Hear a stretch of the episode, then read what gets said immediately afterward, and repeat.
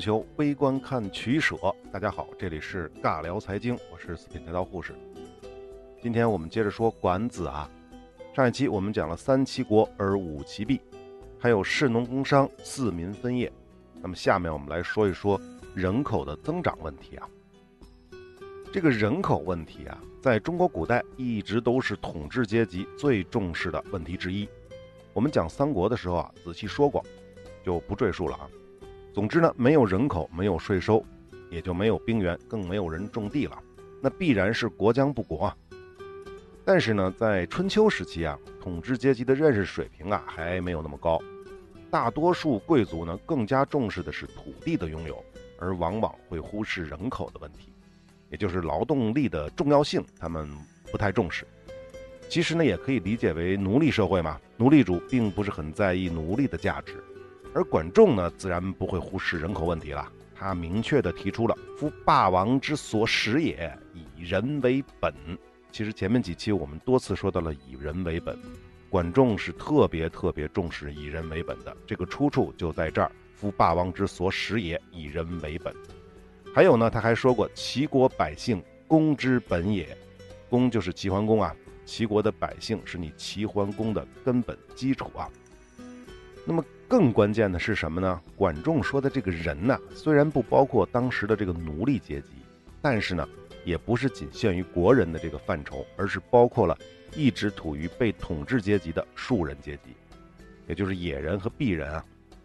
这就体现出他对社会矛盾的深刻理解，是非常有前瞻性的。关于管仲的以人为本，其实还有很多名言。前面说过，齐桓公执政的初期，齐国民众四处逃亡，土地荒芜，管仲就认为必须要给人民啊或者百姓啊营造一个安居乐业的环境，做到民勿忧劳，我亦乐之；民勿贫贱，我富贵之；民勿危坠，我存安之；民勿灭绝，我生育之。还有呢，就是故刑罚不足以慰其义，杀戮不足以服其心。故刑罚繁而义不恐，则令不行矣；杀戮重而心不服，则上谓危矣。故从其肆欲，则远者自亲；行其肆恶，则近亲叛之。故知与之为取者，政之保也。这个什么意思呢？我们大概解释一下：人民怕忧劳，我便使他安乐；人们怕贫贱，我们就使他富贵；人民呢怕危难，我们就让它安定；人民怕灭绝，我们就让他们生育繁衍。如果刑罚太重了呢，则人心不惧，法令呢就没法推行了；杀戮太多了，就人心不服，统治者的地位就危险了。因此，满足以上的四种人民的愿望，疏远的人民就会自然亲近回来。但是呢，如果去实行上面四种人民厌恶的事情的话，亲近呢也会背叛。由此可知，与之于民就是取之于民，这个原则是治国的法宝。那么管仲这个与之于取，便是我们现在说的取舍这个词的来源。取便是舍，舍便是取，这种实际上就是辩证法的一种思想。那么在两千七百多年前就出现了，大家说这管仲能不牛逼吗？是不是？他在那么早的时间前就已经想明白了取舍之间的关系，尤其是针对于民的。与之于民就是取之于民。此外呢，这还没完啊，还有君主要对百姓做到爱之、利之、义之、安之。政之所兴，在顺民心；政之所废，在逆民心。民利之则来，害之则去。民之从利也，如水之走下，于四方无则也。故欲来民者，先起其利，虽不昭，则民自治。这个意思非常的清楚，我就不多解释了。总之呢，就是为了能够执行好对百姓的爱之、利之、义之、安之，管仲呢又提出了六兴的原则。这六兴分别是：厚其生，疏之以财，宜之以利，宽其政，匡其疾，振其穷。我们一个一个来解释这六兴啊。第一，厚其生，就是开辟农田，给外来的人口啊修房栽树，鼓励他们尽快的加入到农业生产当中。第二个就是疏之以财，这个主要指的是基础建设，相当于现在说的想要富先修路，国家出资铺路搭桥，从而呢便利商品的交易，加强城乡的沟通。促进经济的繁荣。第三呢，就是遗之以利，这个利呢不是利益的利，指的是水利，大力兴建水利事业，既可以防洪，也可以方便农业灌溉，这依然是对基础设施的投资。第四就是宽其政，这一方面体现了前面所说的这个轻徭薄赋啊，另一方面在法律上讲，小过错只警告不处罚，即便是大一点的罪，量刑也会放宽一些。所以我们要注意啊，管仲虽然被大家称为法家之祖，但绝对不是说法家就一定要使用酷吏严法。管仲就说过，明君在上位，行省寡罚，非可行而不行，非可罪而不罪也。明君者，闭其门，塞其途，掩其迹，使民无由皆于淫非之地，是以民之道，正行善也。若性然，故罪罚寡而民治矣。这个什么意思呢？就是英明的君主啊，刑罚总是很少的。这并不是说啊，该用刑的不用刑，该治罪的不治罪，而是由于啊，君主正确的施政手段，从而呢，关闭了犯罪的门户。明君者，闭其门嘛，阻塞了犯罪的道路，塞其途，消灭了犯罪的影响，叫掩其迹，使得人民呢接触不到那些为非作歹的环境，从而人民走向正道，做好事，就好像出自本性一样。所以呢，罪罚很少，而人民照样的可以安定。从这方面我们可以看出啊，管仲肯定也是认同人之初性本善的，这点呢跟后世的那些法家是略有不同的。其实呢，当时齐国的情况啊，更多的民间犯罪啊，其实都是因为百姓吃不上饭，因此小过错赦免，大过错减刑，对人民而言是利大于弊的。毕竟这个管仲奉行的是仓廪实而知礼节嘛，衣食足而知荣辱，只要百姓安定下来，有饭吃了，自然就不会去惹是生非了，这就是管仲的基本思想啊。好，这个宽其政说完了，再说第五个叫匡其疾，这个对于我们现在来说就是救急不救穷啊，匡就是救的意思。比如民间常见的养老啊、孤儿啊、寡妇啊、疾病啊和突如其来的意外死亡等等，国家就会在一定程度上进行救助。我们说救急不救穷啊，这个穷不是说你财富的这种没有，不是这个意思，指的是说你甘愿受穷，给你机会你还不去为之的话，这种人才叫穷。救急不救穷是因为你当前的因为其他原因，比如说岁数大了，比如说孤儿问题啊，比如说寡妇疾病啊，这些问题国家才会去救助，而不是说你穷我就白救助。这跟现在北欧的那种高福利的模式下出现那种懒人是不一样的啊，所以这点一定要明确。好，这是匡其疾，最后是振其穷。所有这些呢，都是为了让齐国百姓摆脱穷困嘛，自力更生，让平民能够吃饱饭，这样才能够为国出力。出力是干嘛？就是纳税服徭役嘛。那管仲的思想和执政理念当中啊，无处不体现着以人为本的基本方针。前面说了那么多，大家应该清楚了啊。这就使得齐国相对于其他诸侯国而言，人民生活更有保证。那些原本从齐国逃亡的流民逐渐就回流了，甚至大量的外国人、外国百姓也慕名来到了齐国，加入到了齐国的经济和生产建设当中。那么关于生育的问题，管仲也超级的重视啊，毕竟人口这块是靠生的嘛，外来人口的引入毕竟是有红利期的，一旦这种形式的人口红利期结束了，那么齐国的 G D P 增长也就无法保证了，那么持久来看还是得鼓励生育。那么管仲在这方面也有自己的一些规定，比如说丈夫二十而仕，妇人十五而嫁，这个很简单吧，男的二十就得结婚了，女的十五就得嫁人了，毕竟那个时候人口的平均寿命三十到四十岁啊，因此男女啊肯定是尽早结婚生子的。那么另一方面，对于民间那些娶不起老婆的老光棍们，国家允许男方以低于市场价格的彩礼来娶宫中的那些过气的宫女，或者呢，也可以娶到那些年老的女驴。驴是啥意思？女驴是什么意思？后面会讲啊。此外呢，也鼓励民间那些丧夫的寡妇再嫁，做到内无怨女，外无旷夫。那可能你会问了，人家寡妇不愿意嫁人怎么办啊？很简单，还是靠宏观调控。怎么调控呢？收税呗。管仲为了鼓励民间的生育，对多子女家庭实行了赋税减免的优惠政策。对有三个小孩的家庭叫无赋征，就是免除女性的赋税；四个小孩的家庭叫尽家无征，都不征了。而且前面也说过，匡其疾，对于孤儿的抚养问题，自然也不是完全要依靠国家的，而也是通过税收的政策去刺激。管仲规定，收养一个孤儿的家庭叫一子无争，收养两个孤儿的家庭二子无争，收养三个孤儿呢进家无争。当然，这个说的无征啊，应该指的不是农业税，后面我们会讲，因为齐国的农业税是按土地征收的，因此呢，这个大概率指的是人头税或者是劳役。但即便是如此啊，这也是优惠政策，对齐国人口的增长它起到了极为积极的作用。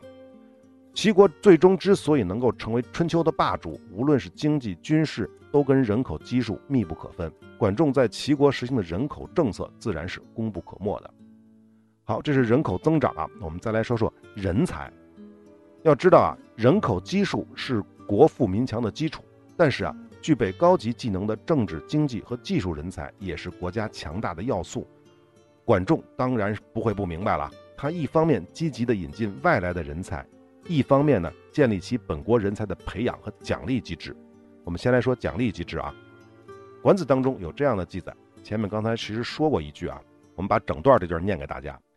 民之能名于农事者，制之黄金一斤，值十八担；民之能翻于六畜者，制黄金一斤，值十八担；民之能数亿者，制之黄金一斤，值十八担；民之能数瓜瓠荤菜白果，使翻育者，制之黄金一斤，值十八担。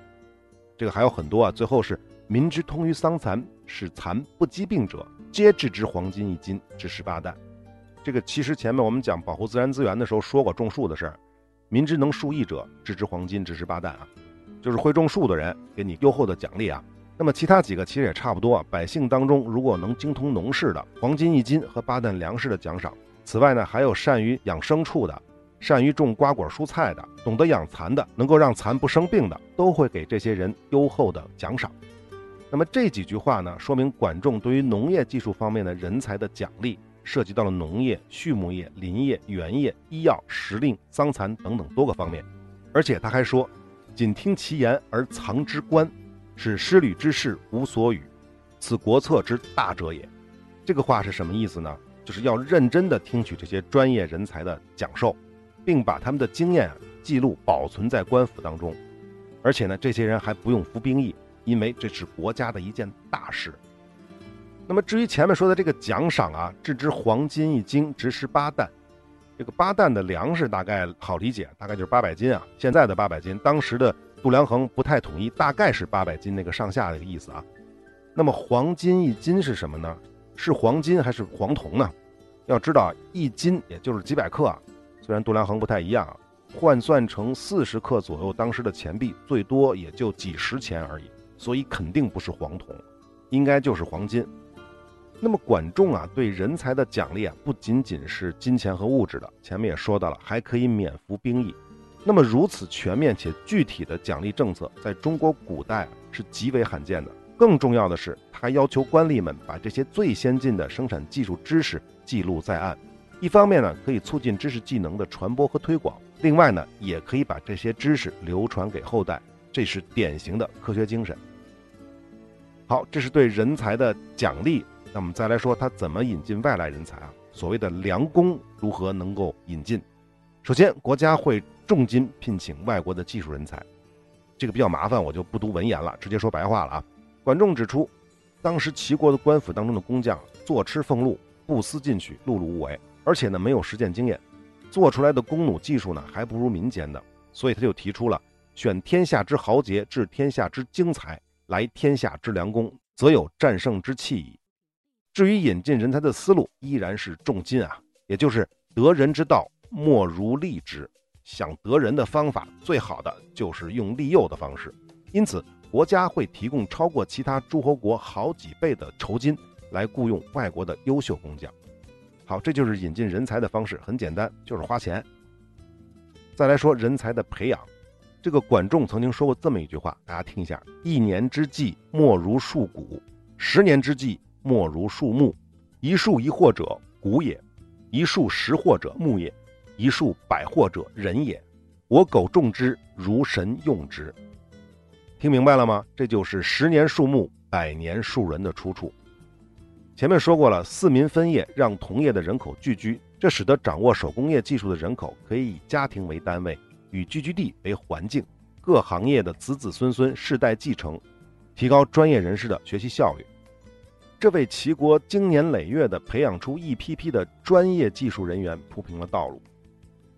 好，人才的奖励实际上是指工商业的人才的奖励、引进和培养的方式，我们基本上都说完了。我们再来说政治人才的选拔。其实我们前面说过了啊，说过一部分，我们再仔细说一下。这个管仲啊，有可能是中国历史上最早的去打破周朝以来贵族世卿世禄任人唯亲的选拔正式人才的制度的第一人。前面我们说了啊，齐国提拔官员虽然主要还是来自于士这个阶级，涉及庶人阶级的比较少，但起码是给这些人第一次提供了晋升的机会，也就是我们说的社会阶梯。那么管仲具体的政治人才选拔的制度是什么呢？叫做三选制度。原文是这样的啊：与子之乡，有居处，为义好学，聪明仁智，慈孝于父母，长弟闻于乡里者，有责以告。这就是典型的推荐制度，利用民间的力量。如果发现有贤能的人，迅速就报告官府，然后官府再报告国君，国君亲自考察认可之后，便委以重任。什么叫三选制度呢？这三选啥意思？一是民间的推荐，一般呢是地方的族长啊、有名望的名士之类的推荐人才给地方官。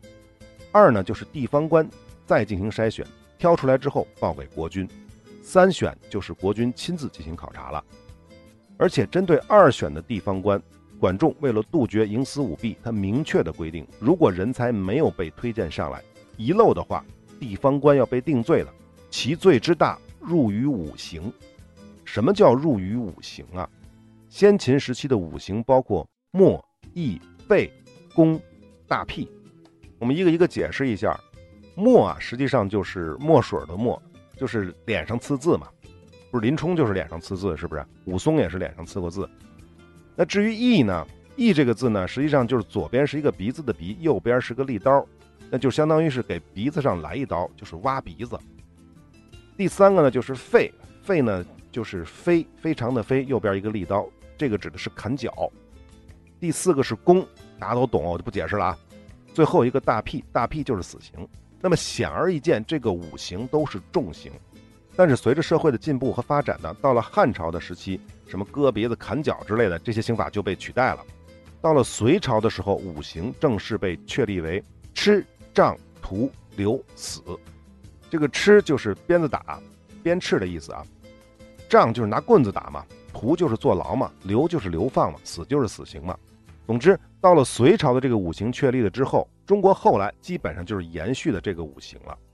总之呢，只要是有人才埋没，各级的地方官是有五行之重罪的啊。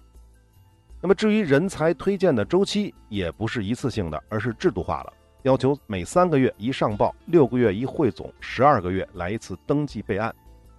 当然，这个三选也不是瞎选啊，管仲也有自己选择人才的标准，主要的来讲呢是两个，一个是贤，一个是才。什么是贤呢？就是好学、聪明、孝顺。至于才呢，那就是实际的能力和素质了，就相当于我们后面说的德才兼备的德和才。那么管仲也有相对的考试制度，叫做公宣问其乡里而有考验。这个宣就是辩的意思，也就是说便问乡里的群众，深入考察候选人过往的经历，来验证他是否合格。这还没完啊，然后乃招而与之作，省乡其志，还是省乡其志啊，以参其成功成事，也就是相当于面试了。一般来说就会面试他们关于如何解决社会重大问题，还有候选人曾经做过哪些事情等等吧。不过那个时代呢，依旧是对候选人的外貌是有要求的，叫做省乡其志，或者叫省乡其志，我不知道怎么念这个字啊。这个就是对他的外表的要求，这个没办法，社会没有发展到那个地步。那么面试完了，别以为就有定论了，管仲还有要求，退而查问其乡里，以观其所能。就是面试之后，候选人先回家啊，还得二次进行群众走访，看候选人的实际工作能力和表现。好，这个大概就是三选制度了。不过呢，三选制度主要针对的是齐国国内的人才。同样，管仲一样不会放过其他诸侯国的政治军事人才。为此呢，他要求外国的这些人才呢，不仅可以自荐，我们的这些官员啊，都可以向国家进行推荐，不限国籍的啊。而且呢，根据所荐人才的实际能力大小，给推荐人给予相应的奖赏。注意啊，而且引荐有过，也不予惩罚。什么意思呢？就是你推荐过来的这个人啊，当了官之后犯了错误，即便是这样，推荐人依然不会惩罚他。这个逻辑呢，其实跟现在很多互联网公司里面去搞那种内推招聘是一个道理。公司的同事们就可以去推荐自己以前的同事或者是朋友，一旦录用呢，公司还会给推荐人奖金，少的几百几千，多的我听说可以给到入职员工的一到两个月的薪水这么高。更关键的是，即便是推荐过来的人不行，或者入职之后出了问题，管仲也不会去责罚推荐人。这么好的事儿，谁不会积极的把自己认为那些能力最好的外国友人推荐给国家呢？因此，齐国大兴举荐之风，大量的政治军事人才为齐国所用。当然了，管仲对于外国人才的引进和推荐也有他的标准，他还提出了指导方针，叫做三审四务原则。什么叫三审呢？三审就是德不当其位，功不当其禄，能不当其官。也就是说，必须通过审查筛掉那些无德、无功和无能的人，这些人是不可以在齐国做官的，不可以拿齐国的俸禄。所谓四务呢，其实是针对不同的等级的官吏的任职要求。比如说，对于卿相，叫做大德不治人，不可以授国柄。如果你的德性不到一个极致的情况下，我是不可以授予你卿相这么高级的职位的。那么对于普通官僚，叫做见贤不能让，不可以与尊位。如果有比你更好的人，你不能让位，那我也不会用你。对于将军，叫做罚必亲贵，不可使主兵。就是说，你赏罚不分明，偏袒你自己的亲戚，那不行，这种人是绝对不能带兵打仗的。第四个，对于地方官吏，他的要求是不好本事，不务地利，而轻赋敛，不可与都邑。也就是说，你自己没本事，而且呢还去横征暴敛，这种人是不能当地方官的。最后一句是此四务者，安危之本也，这个不用解释了啊。由于啊齐桓公听从了管仲的建议，通过三选制度呢，在一定程度上打破了周朝以来的世卿世禄制度，开辟了下层人士参与政治的渠道，提高了国人的社会地位，对于平民价值的提升产生了积极的影响。因此啊，许多来自不同国家、不同阶级、不同阶层的治国英才汇聚到了齐国，出现了像鲍叔牙、宁戚、席鹏、王子成父、须宾吴、东郭牙等等这些政治军事人才，为齐国的发展做出了他应有的贡献。这几个人我们稍微介绍一下，鲍叔牙不用说了啊。宁戚是魏国人，他不是齐国人，他的职务是大司田，主管齐国的农业生产。席鹏呢，这个是齐国本身的贵族，担任的职责呢叫大行，还叫大行啊，我不知道，他是主管外交的。王子成父担任的是大司马，统帅三军。视死如归的这个成语出处就是这个王子成父。宾虚吴他跟鲍叔牙一样，原本也是无业游民，他担任的是大司礼，掌管的是司法，同时他也带过兵。那最后这个东郭牙，他是谏臣，不是专门犯谏的臣子啊，是专门给齐桓公提意见的，有点像唐朝的这个魏征，他的职务叫大司谏。总之吧，贤能之士齐聚齐国，这也是齐国快速强盛的重要原因。我们在讲三国的时候说过，东汉末年时期的三国依旧保持着察举制和举孝廉的方式进行人才的选拔。虽然察举制的正式确立是在西汉汉武帝时期，但从根儿上倒完全可以倒到管仲这儿，早了汉武帝几百年。另外呢，我们也知道曹操玩的叫唯才是举，不管人才是不是孝顺，是不是好看，是不是有德性，能力它是第一位的。比如我们之前讲过，那郭嘉最喜欢搞这个男女不正当关系啊，似乎比管仲更先进一些，这个曹操。但是要知道，第一，曹操那个时候的察举制基本上已经被贵族和名士垄断了。所谓察举上来的人啊，或者叫做举孝廉举上来的人啊，不是亲戚就是学生。原有的制度的执行啊，早就腐烂不堪了。这是第一。第二的话呢，曹操的唯才是举啊，到了曹丕的时候就已经被逐渐的废弃了，因为唯才是举太激进了。只有曹操这样的大才略的枭雄才能驾驭。那么到了曹丕，他就批准了陈群提出的九品中正制，这个相当于是一种优化之后的察举制，它主要的目的呢是为了向贵族势力妥协。如果曹丕跟着他爹一样继续玩什么唯才是举的话，他的地位完全有可能保不住。而真正的相对公平的选拔人才制度，大家都知道叫科举，这是到隋朝才产生的，到唐朝逐渐成熟。那么到了宋朝才彻底的把世家大族对国家人才选拔的影响彻底的剔除。因此管仲在宋朝的一千多年前提出了才与贤并重的选人方针，这既是历史的突破，也没那么激进嘛，否则的话你懂的啊，你懂的。那么关于引进人才啊，我们讲一个管仲的小故事，其实是管仲和齐桓公的小故事。当时啊，齐国为了招贤纳士啊，管仲呢设计了一个巨大的火炬，放在了国君的宫廷门口。如果齐桓公跟来面试的人谈了之后，觉得这个人是贤才，就会燃起火炬，以表示隆重的欢迎，就相当于现在我们这一仗礼炮这种概念，这个历史上叫做庭燎之礼。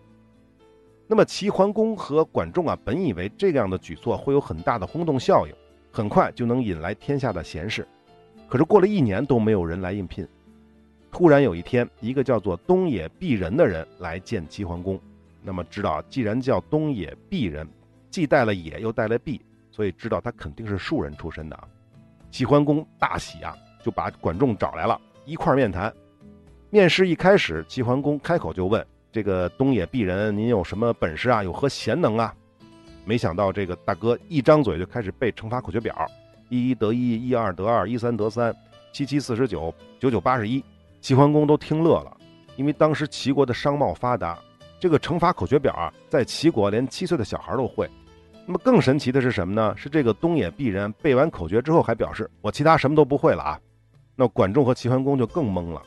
那么这个时候东野鄙人也看出来了，他就又说了一句，天下从来就不缺少贤能的人，但是你知道为什么这一年来没有人来应聘吗？齐桓公一听立刻就来了精神，就问，那为什么呢？这个东野鄙人啊，不紧不慢地回答说，贤士啊之所以不来投奔啊，是因为您呢是天下最贤明的君主，那么管仲管相呢是天下最有智慧的贤相，天下的贤士和人才都认为自己的才能不如您和管相，所以才不好意思来，害怕被耻笑。那么乘法口诀表呢只不过是雕虫小技，但是在这种情况下，如果您都能够以厚礼来待我的话，那么其他那些更高明的人就没有理由不来了。齐桓公和管仲一听啊，就茅塞顿开，马上就点燃了火炬，举行了欢迎大礼，隆重的封赏了这个人。这个消息传开之后呢，天下优秀的人才就纷纷来齐国投奔了。至于这个东野鄙人说的这个是真是假，是对是错，其实不重要，最重要的还是要表示出来的管仲和齐桓公对人才这种尊重的态度。好，这个小故事讲完了，我们再来说管仲对官员的考核和监察。大家都知道人是会变的，尤其是有了钱，变得就会更快了。以前提拔的刚开始的时候可能确实非常优秀，但时间久了不见得这些人就能从一而终，保持对工作的热情，甚至呢还有可能贪腐堕落。因此呢，管仲也对官员有着严格的考核和监察制度。首先呢，要考核就得先明确职责，叫做明分职，在明分职的基础之上，对各岗位履行的职责情况进行考核。考核的内容和标准也非常的具体明确，务实可行。比如呢，审其所好恶，择其长短可知也；观其交游，择其贤不肖可察也。这个的意思呢，就是说观察官员的兴趣爱好，就知道他擅长什么；观察他讨厌什么，对什么不感兴趣，就知道他有哪些缺陷；知道官员结交的朋友的类型，就可以分辨他是否贤明。还有呢，言勇者适宜以君，言智者适宜以官。他的意思就是说，经过实际的考核，按其功而行赏，按其罪而刑罚。功充其言则赏，不充其言则诛。从这个方面，我们就可以看得出来，管仲在官员考核方面，其实还是以主观因素为主的，并没有特别详细而具体的以结果为导向的相对客观的考核制度。这可能也是后来管仲死后，像易牙这样的小人能得势，最终饿死齐桓公的原因之一啊。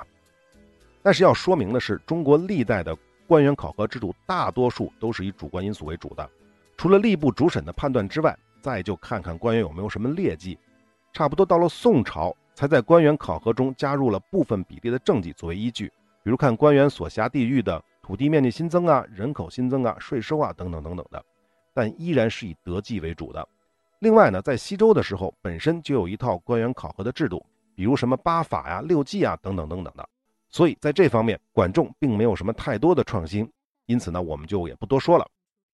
好，关于刺激人口增长这个部分和人才的引进这部分我们就讲的差不多了，那我们下期再接着聊管子在农业方面的相关政策和改革，我们下期再见。 It's no secret I've been waiting, but I didn't expect this.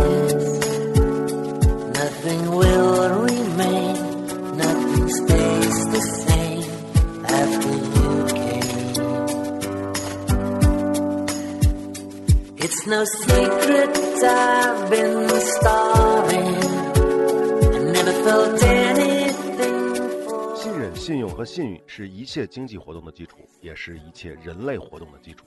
不过呢，主流的各大音频平台并不完全信任我们的内容，因此部分系列的内容并没有在您所收听的平台收录，或者呢是收录之后被下架了。但是没有关系，您也可以搜索微信公众号“四品带刀护士”，关注之后呢，就可以得到完整内容的推送了。另外呢，从阿富汗系列开始，我们也同步在微信公众号更新最新的节目，欢迎来加个关注。最后，如果您喜欢我们的节目，请点赞、转发、关注、收藏，这是对我们最大的支持。好，我们下期再会。Come on, let's go around.